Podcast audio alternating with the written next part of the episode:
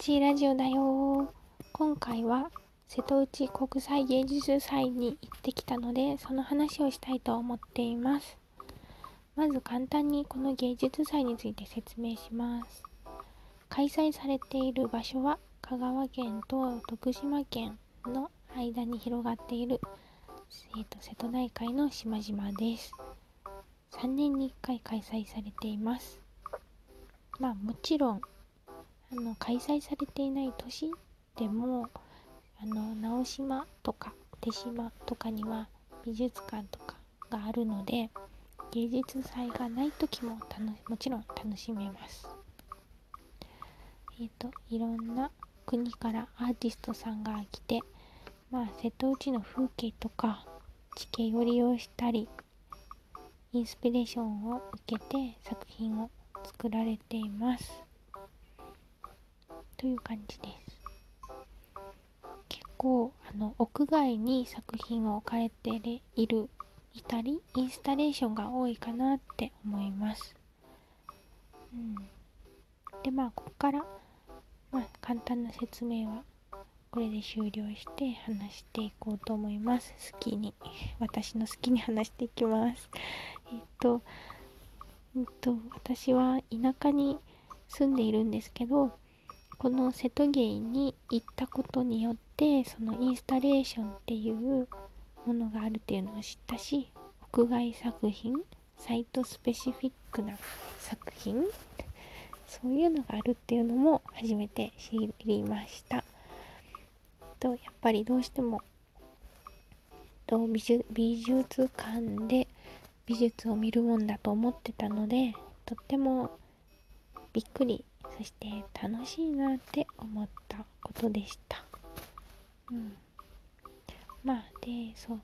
それが瀬戸芸第1回目の開催の年だったので、それ以降、毎年、毎年ではない、3年に1回欠かさず、今のところ欠かさず、えっと、見に行けてます。もちろん、毎回毎回全ての作品を回れているわけではないのですけれど、うん。という感じですね。今年は春と夏と秋の3回期に分かれて開催されていて、今絶賛秋の会期中で11月2日までやってます。うん。で、私は春に1回、秋に今のところ1回行ってます。えっ、と高見島っていうところに行ってきました。この高見島は、えっ、とフェリーで四国側からフェリーで20分のところにあります。結構比較的近い島ですね。結構小豆島とかは1時間近く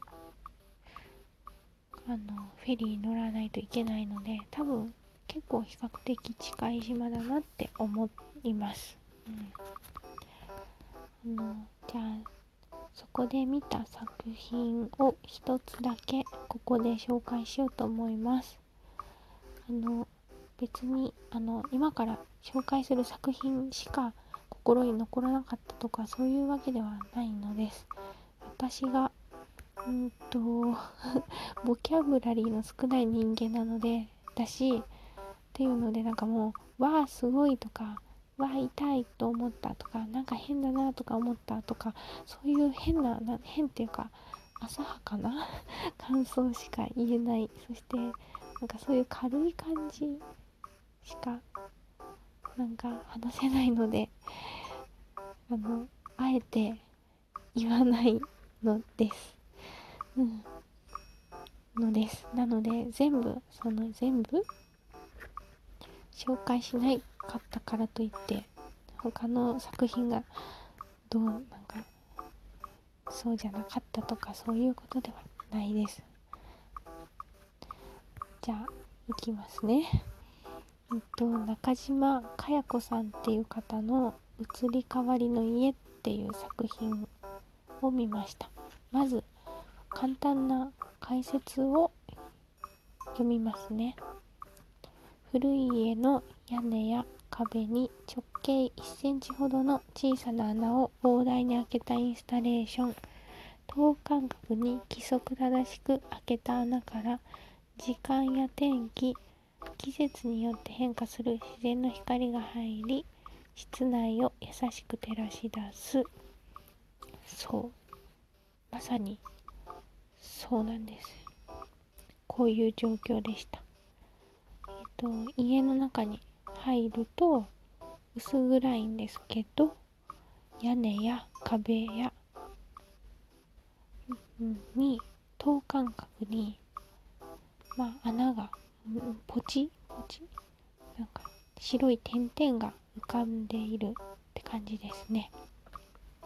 まあ、それはそのさっき言ったようにアクリルを通して外の光をが入ってきているんですけど。確かにとっても優しい空間だなって思いました。まあ優しい優しい空間優しい空間ではないか。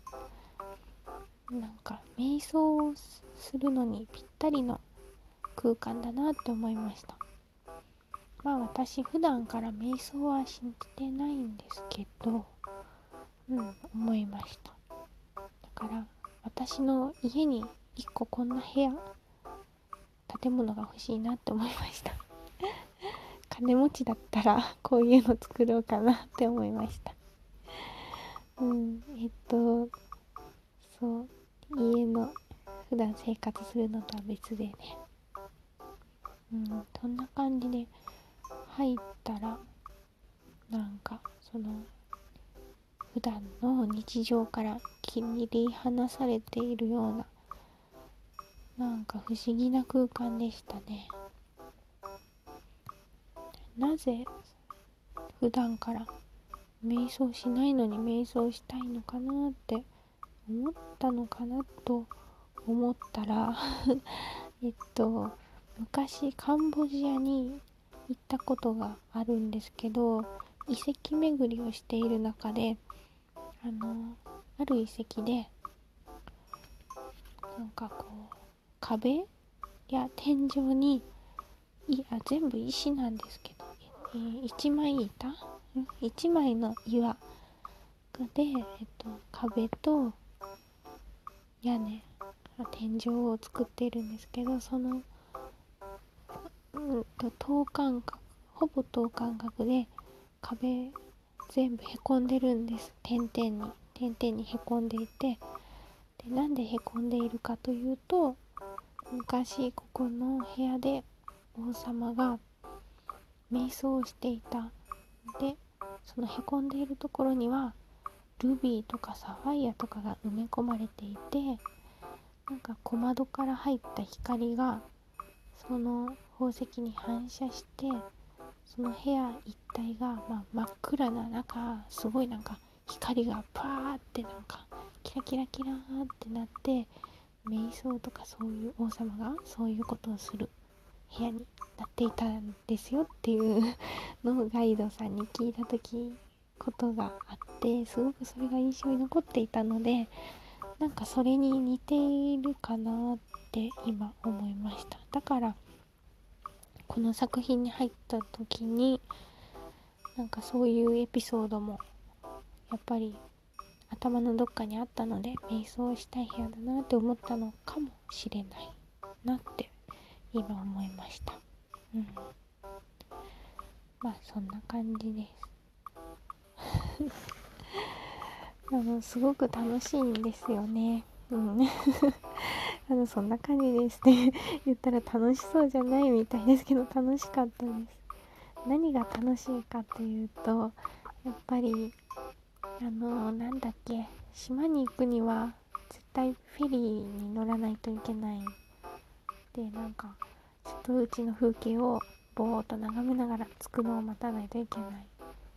その時間がなんかこう日常から逃げているようななんかあちらの世界に行っているようなそんな作業を経て芸術作品を見に行ってるような感じがしてなんか、うん、そういう立地にある芸術祭っていうのもとっていうのがなんか結構好きです。うんなんかこう水を隔てた向こう側に行くってなんか高校の国語の授業の時に習ったんですけどえっ、とあちらとん？あちらとそちら？こちらとあちらを表現しているみたいな なんかそういうのを聞いた気がします。うん。なんかそれっぽいなと思っています。あの世の世界じゃないけど日常の世界がこっちだとしたら海を隔てて向こうの島には非日常が待っているそれがすごく、ま、なんだろうフェリーに乗る時間長いですから特にそういうのを感じれるような、うん、感じなんかなって思ってます。ちゃんと、うん、なんか言えてるのかなわけわからんことを言っているような感じがしますけどうん。まあそんな感じです。なんかもうなんかぼんやりしたことしか言えない。本当はこれ何回も何回も撮り直しているんですけどうまく言えなかったりしてまあ何テ何十テイク目だって感じです。はい。ということで、まあ、12分になっちゃいそうなので、まあ、これで終わろうと思います。最後にえっとやっぱり香川県で食べたうどんは美味しかったです。あのね麺と冷やいだし汁だけなんですけどコシがあってチュルチュルでもう美味しかったです。うん。皆さんも瀬戸内の海に癒されに行っては見てはどうでしょうか？私はおすすめの場所だなって思います。それではさようなら。